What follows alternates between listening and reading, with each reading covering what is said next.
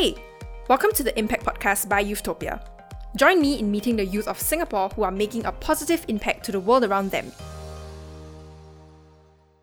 Our guest for today is Hailin. Hailin is the Executive Director of Zero Waste SG, which is a non-profit organization that drives the zero waste movement forward through education and advocacy. So Hailin's quite the expert on sustainability and all things eco-friendly. Notably, she has won the Eco-Friend Award by NEA in 2019 for her efforts in sustainable living. So what we're going to do today is to have a conversation with Hailin on how to be more sustainable in our everyday living. So, hi, Hailin, could you just give us a brief introduction of yourself? Hi, everyone. Uh, thanks for having me here today. So, my name is Hailin, and as Nicole has already introduced, I'm from Zero Waste Singapore. And yes, we do education and advocacy with regards to waste issue, and we specialize in Singapore localized content. Uh, and we focus on four key areas of waste in particular. So, there is food waste, plastic disposables, household recycling, as well as organizational waste. Cool. I'm curious to know how long have you been involved with zero waste and this whole sustainability journey? Mm, so a little bit um, of history Mm. for um, Zero Waste Singapore. Our founder Eugene, he started our website in 2008, but he officially set up the organization proper in 2015. Um, for myself, I joined the organization in 2017, so it's been about more than three years. Yes. And your own sustainability journey, like how did you start? So why why waste? I guess that was when I was pursuing my further studies, and then we were asked to sort of choose a topic, okay, which we want to do more research on, and I and I thought that the idea of public engagement with regards to waste management is something that um, has not really been addressed uh, well in Singapore. I think a couple years back, it was something that I got really interested in, and it so happened that you, you know if I want to find something that is relevant with regards to that is really quite rare in Mm. Singapore. But I guess it's quite serendipitous. But yeah, somehow I stumbled upon Eugene, you know, asking to hire someone. That was how I decided, okay, you know what, it's now or never. Cool. I think you are exactly right when you said that sustainability is a really broad topic. So I, I do want to get your help in kind of breaking that down. So I think sustainability is a hot topic these days, right? A lot of people are coming up talking about sustainability. I'm wondering if you could tell me what is so important about it and why is it being talked about so much now? Sure. So, you know, sometimes when we think about what we what we are interested in or who we care about, it depends on, you know, whether it's sports, it's animals, wellness, fashion, finance, engineering, whatever it is, and who we care about, you know, like our other halves, our family, our friends, or ourselves, definitely, we don't realize that, oh, actually, climate change um, affects everything and everyone. So the idea is at the end of the day, why it is so important is it doesn't matter what our interests are or who we want to care for, whether it is the vulnerable, elderly, youths. Climate change affects everyone. And the United Nations, um, they have um, sort of set out certain targets in Mm. which globally countries should arrive at at a certain time if we want to keep the global warming temperatures to 1.5 degrees Celsius. And it means that I think the biggest target where, that we should meet is that we need to hit net zero carbon emissions by 2050. Mm. So there is great urgency for countries to move forward in um, different ways. Mm, couple of things to unpack there and you could help me with this. Firstly, I think why 1.5 degrees and what does net zero carbon waste mean? Is it the same as zero waste, for instance? Mm. So, uh, why 1.5 degrees, right? 1.5 degrees, I wouldn't say that there are no effects. You know, like things will be fine and dandy when global temperatures increase by 1.5 degrees. If global temperatures increase by 1.5 degrees, about 70% of the coral reefs globally will actually die off. But if it's by 2 degrees, 99% of the coral reefs will die off. Yeah, because the water temperatures or the conditions will not be ideal for coral reefs to survive anymore. And coral reefs are the basis of the marine ecosystem. Mm. So even though we think that, oh, it's just by 0.5 or whatever it is, but it actually makes a very huge difference in terms of our weather patterns and how it affects our systems. Yeah. Mm. The the natural systems and how it survives. Mm. Yes. And the other question on the difference between net zero carbon emissions. So, what does net zero carbon emission mean? Net zero carbon emissions doesn't mean that we don't do anything Mm. to produce anything because we still need to eat. We still need the basic needs of survival. So, net zero carbon emissions means that it whenever we produce something, we reduce the amount of carbon emissions wherever possible first. Where we cannot reduce, we can offset it by either planting more trees, by restoring uh, natural ecosystems elsewhere, or through technologies like carbon capture storage. Yeah, so these are the various ways in which we can achieve net zero.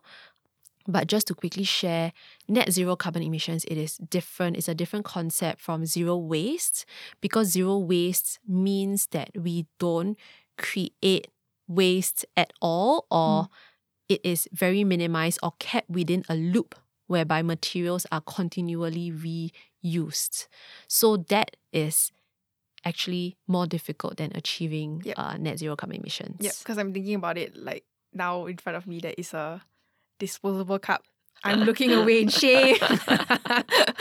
no, but I, I thank you for that. I think it's interesting, and from my understanding, it seems as if the 1.5 degree uh, by 2050 guidelines set by the UN um, seems more like a target to help us mitigate some of the effects of climate change, right? In a Mm. mo- in a in a way that doesn't immediately require us to give up all our lifestyles. Am I am I right?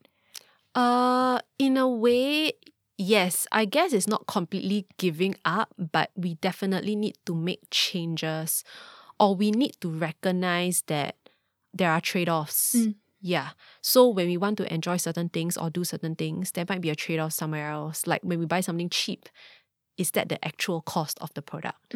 Yeah. And who is who is sacrificing or who or what is being traded off for us to enjoy this product at this price, for example. Mm. Yeah, so those are the things that we have to think about. And if we want to bear the responsibility of all the externalities, that product will not be at that price. Yep.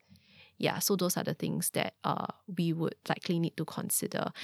I wanted to ask a follow up when you mentioned about the the 1.5 degrees resulting in a 75% About 70% of coral reefs dying, uh, yeah, right?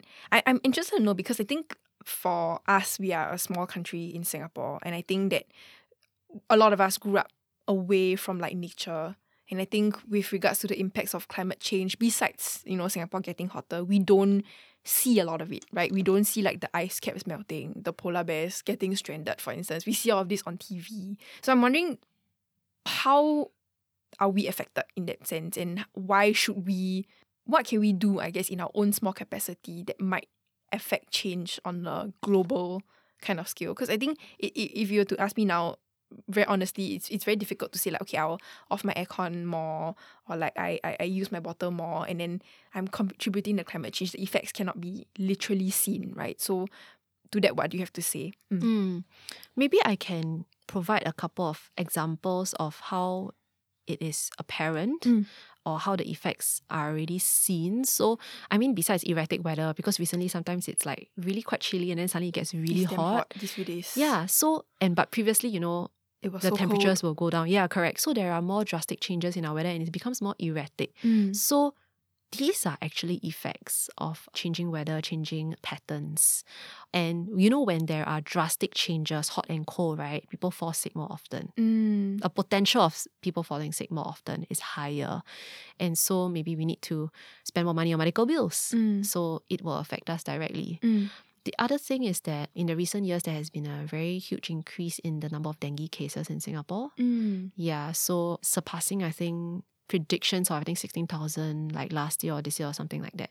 Yeah, so it is not immediate, like there, I don't think there is an immediate proven correlation of dengue to climate change, but the idea is that, you know, mosquitoes breed in, hotter warm weather, yeah. yeah, warm weather. So when the weather pattern changes in such a way that, you know, results in all these pathogens or, you know, uh, bacteria or, you know, all these like disease carrying animals or insects to breed more easily, it will affect more people as well. Mm, And that is where the medical bills increase. mm, And the other example would be in 2019 or 2020, there was, uh, you know, with erratic weather patterns, it also means that there would be more unstable crop yields um, in our neighboring countries or, you know, wherever we import our food from. mm, So there was this incident whereby, um, you know, India was, uh, India is one of the biggest producers of onions. And I think in the recent years, I think due to a huge flood, huge storm event, it really killed most of the harvest and it really drove up the prices of onions globally. And the onions in Singapore, the prices of onions in Singapore increased like three to six fold. mm, So it affects the cost of our food as well. mm. And yeah, so all these contribute to a higher cost of living or maybe compromise um, standard of living for different groups of people. We might not immediately link it to climate change or polar bears, but the effects manifests itself in various ways, um, and it definitely will affect us. Mm. Affect us. I'm wondering if you can list down or take me through what the chain reaction is if 99% of the coral reefs were to die in like a couple of years. How would we directly be impacted? So, uh, with regards to the dying coral reefs, right, because they are a very important foundation for the marine ecosystem. Why? They provide homes, uh, shelter, as well as food sources for many of the smaller fishes, especially who need to hide from, you know, different species of Mm. yeah, they are predators. So with coral reefs dying, it means that a lot of these nutrients as uh, like uh, like a source of shelter will be gone, and this will affect the entire food chain Mm. of the marine ecosystem. And whenever um, a certain part of the food chain is affected, you know, we learn in primary school science, right? Yep. It means that it will definitely affect like certain species of fishes and all that. And it will definitely affect the yield of our food. Yeah, so that's why fishermen around the world actually they are already finding it more and more difficult to um um get the same amount of yield with the same amount of time spent and effort.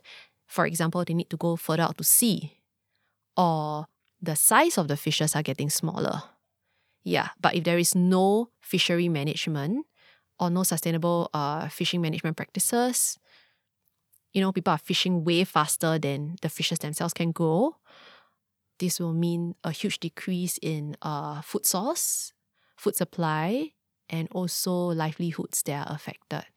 And so, uh, don't be surprised if the cost of fish or like certain species of fish um, disappearing um, in the next few years.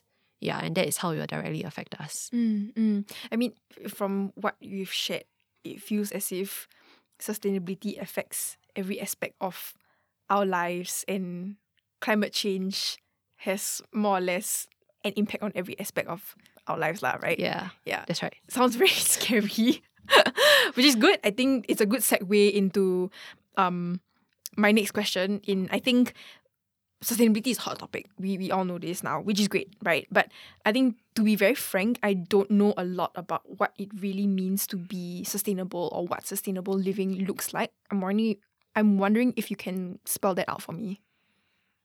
Maybe you can share what you think it means to you. Mm. Okay, I think um, what is trendy now, maybe what people are, what what's a hot topic now is that people be like, oh, uh, don't use so much plastic, avoid single use plastic, um, tapao your lunch in a bring your own container, for instance, metal straws, uh, cut down eating meat, for instance, adopt a vegetarian lifestyle.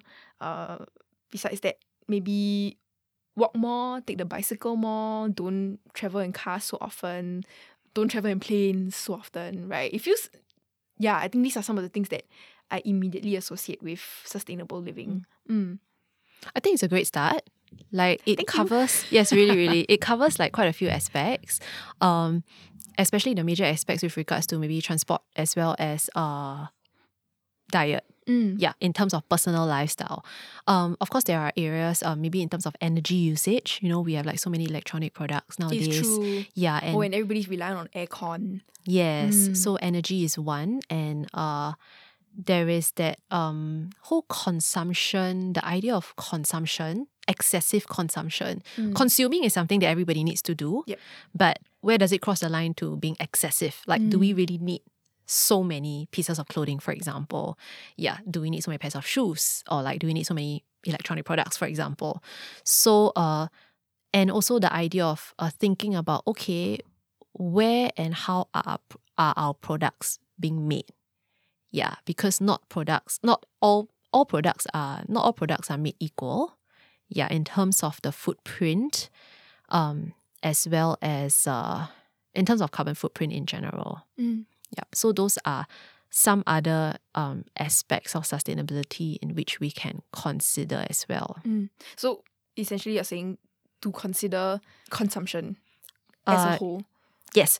Okay. So um, maybe this is where I can also bring in the idea of being mindful. Mm, mm. You know, um, mindfulness is a very broad concept, right? We can be mindful of our actions, uh, mindful of the way we speak. So being mindful of the way we use resources falls under the same umbrella. Yeah. So the idea of being aware, because sometimes once you notice things, you cannot unsee it. Like for example, the paper cup in front of you, right? Yeah. So, I do not see. yeah. So um that is where um then it is once you're engaged and you notice something, the next step would be okay, how do you want to address it? Or how do you want to interact with the thing that you notice? Yeah, or or or how do you feel about it? So um sustainability is definitely a journey. I myself am far from perfect. So it is about that whole mindfulness that keeps you on track yeah, to become better in that sense. Mm, okay, so I mean, it's interesting because there are many aspects, right? Like Mm. like we were talking about just now, the single plastics, walking. But I think to be practical about it, for instance, like walking from place to place in Singapore is really it's not challenging lah. But you know, sometimes it's just so hot, and you're like, I could just take a grab from here to here in aircon, and I'll be a lot more comfortable. I'm wondering if you have any advice with regards to figuring out what kind of changes I can make that would suit my lifestyle that would not involve me having to go out of my way, Mm. you know, to make these kind of changes. Mm. Sometimes there is that struggle between being so called more time efficient and um, you know, what the better choice is, like within this scope of freedom that you have, you know, whether it is with regards to prioritizing your choices or like um what you have to do for the day. So I myself I took a grab here because I came from another appointment. Yeah. But um there are different concessions uh, one can make. So for example, um I take a grab, uh, but I don't own a car, Mm. right? Uh, I can consider so grab is a form of ride. Uh, okay, you can't say ride share, but it is uh, one form of transport and if I'm able to, I can take a bus, I can take a train. So there are various options. The idea at the end of the day is that it is not all or nothing. I think that's something that is really important. We don't have to be perfect to do something. Yeah, because it is very difficult to be perfect. Being perfect, what does it mean? Does it mean we live off the grid? Mm. we build our own house. We f- we fish for our own food. You Mm. know, we forage for our own vegetables. Yeah, like how far do we want or have to go? So it is always a journey, and uh, we must always remember that it is not all or nothing. Mm. But at the end of the day, we have to do something, and doing something is always better than not doing anything at all. Mm. Yeah. Mm. So we don't have to beat ourselves up. So when I'm able to take the bus, I will take the bus. Mm. If I'm if I don't need a car, I don't have to buy one. If I need to drive, maybe I can use Blue SG. So there are options out there in which we can explore to substitute. Yeah. Mm. I, I I'm wondering if you have any do you have any like lifestyle tips? So I feel like these are all very good options that we can consider. But you know, when it comes to make like actually implementing these changes, right, it can be quite challenging. So I'm wondering, do you have any advice to somebody who maybe is like, okay, I'm ready to start on my sustainability journey, but I don't know where to start because I have Mm. an overwhelming amount of choices, right? So how how would you advise them? I think you can start with where you're most comfortable with. Mm. Yeah, it can be anything.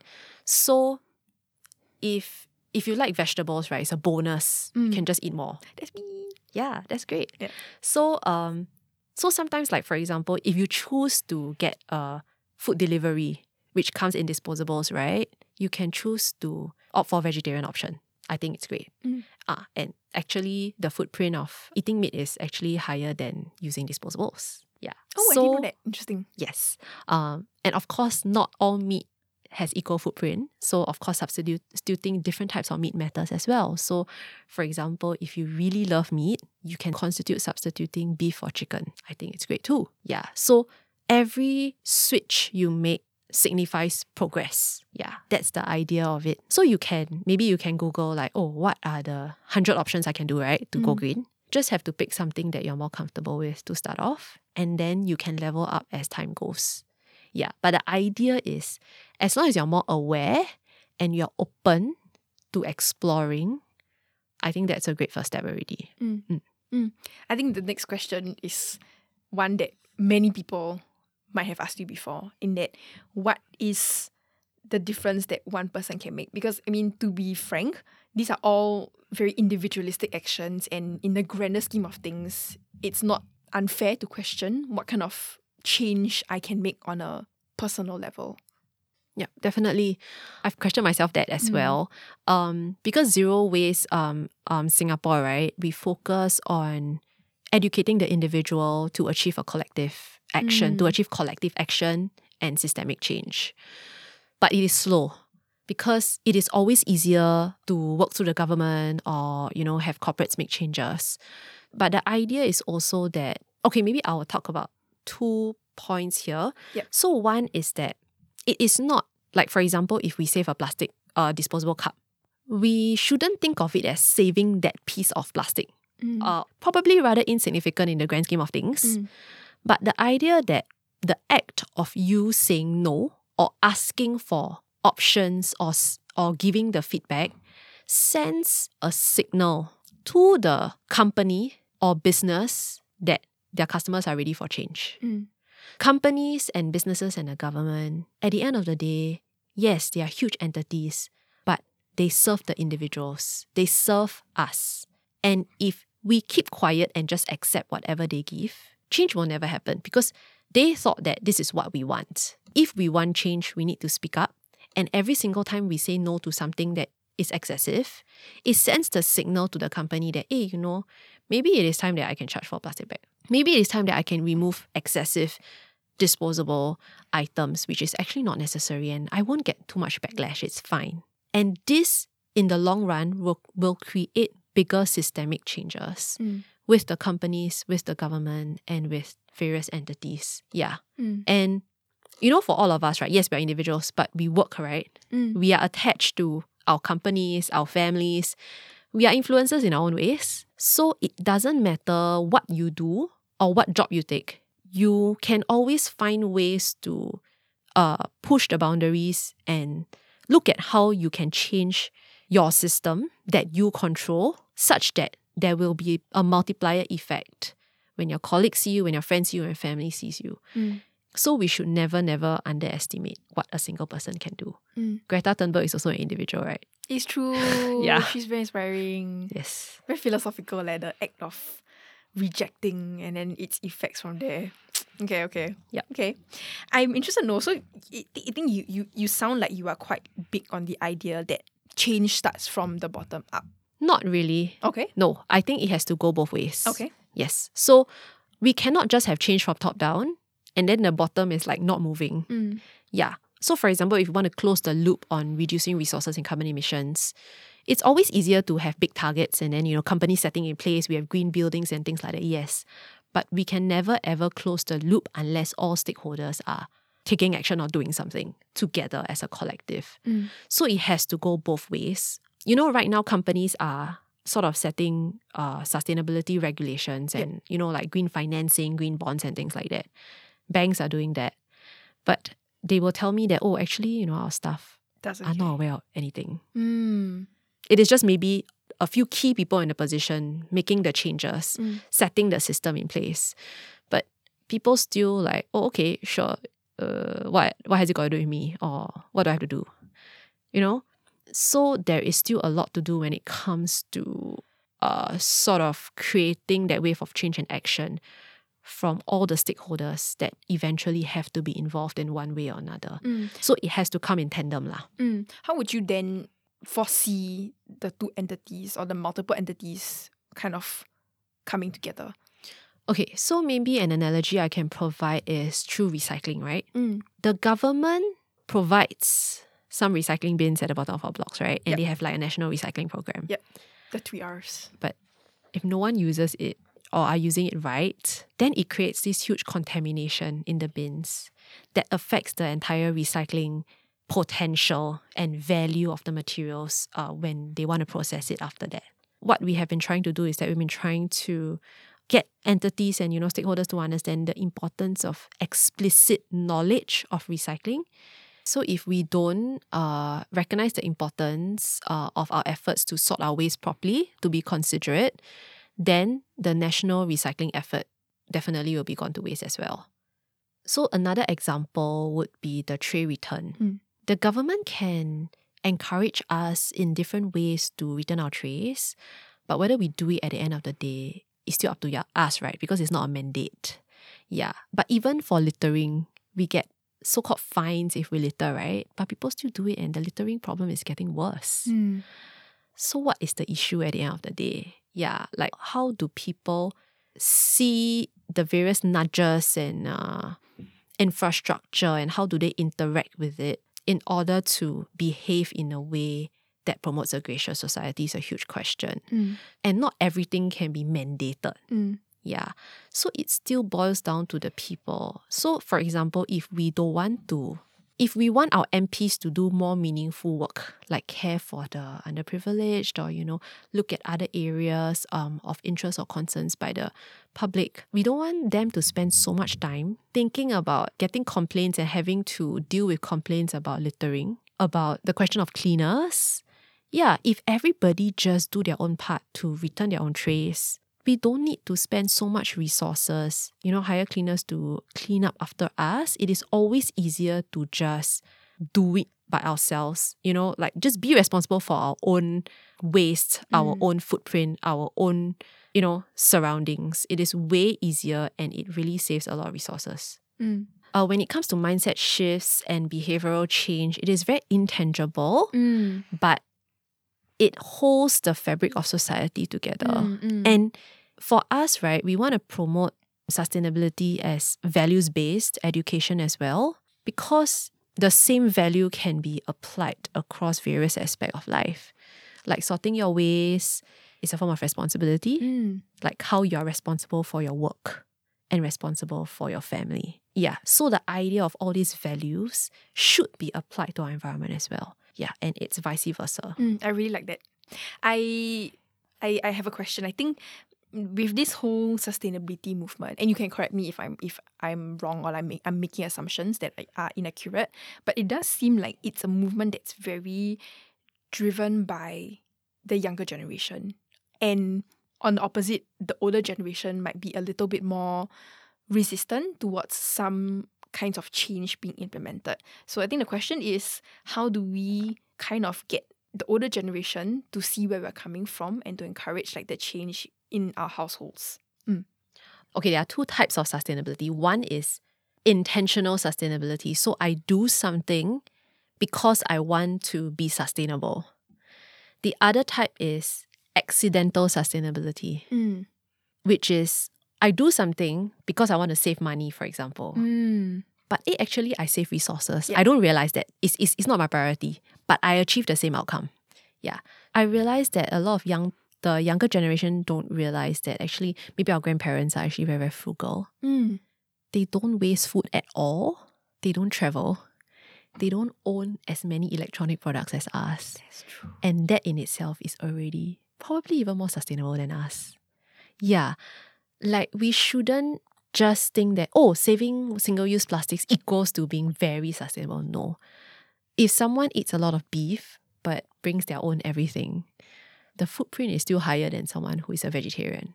Not because of sustainability, but because maybe I just don't like to eat meat. So there's accidental sustainability. Yeah. So I guess we have to take all these into account as well, including accidental sustainability. So when we try to convince people to be sustainable, right?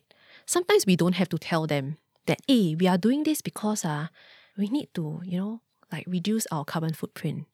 If that person is interested in saving money, we can say, hey, actually, if you uh, buy in bulk, it's cheaper. Then it's like, oh yeah, good idea. But then it also achieves your intended initial like sort of agenda, so called, that you want the person to save packaging. Yeah. So then you say, hey, by the way, actually this is also helping to reduce packaging. Then the person will be like, oh yeah, actually, oh I don't mind. So that is how we can engage people in different ways according to what motivates them or drives them to take actions. Correct. Mm. Correct. Mm, I really like that aspect on, you know, talking about or painting the older generation in that light because I do think sometimes we we think that there is one way to go about doing sustainability and then we fault them for not doing it our way, for instance. But you are 100% right in that, like pre COVID, of course, I think everybody travels quite a bit. But the older generation is like, "Mm, I'm happy and content taking the bus, for instance. And the carbon footprint of traveling is clearly much worse than all the traveling that our older generation has done. So that's really Mm, interesting. I never yeah, thought correct. about it. Or like e- even though grandma loves her plastic bags, but when but grandma doesn't travel overseas. Mm. So for us, we travel out one time. Maybe our footprint is already way higher than grandma's. Yeah. So there are different ways to look at it. Yep. Yeah. I really like that. Yeah. Um, I'm gonna round our conversation. Just wanna ask if you have any last like nuggets of wisdom or like advice for anybody who's tuning in on how to live sustainably. I think the key thing is really to be mindful and not beat yourself up if you don't hit a certain level of so called perfection or standard. Yeah, it is always a journey. And at the end of the day, we just have to know that as long as we do something, it is always better than doing nothing at all. Yeah.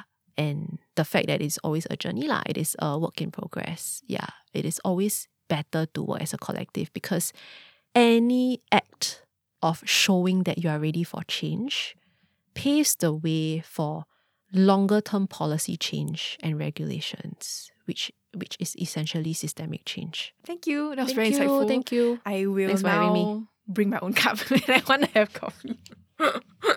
Thanks a lot, Helene. This show was brought to you by Youthtopia. This project showcases everyday Singaporeans that have made an impact in our society. Have someone in mind?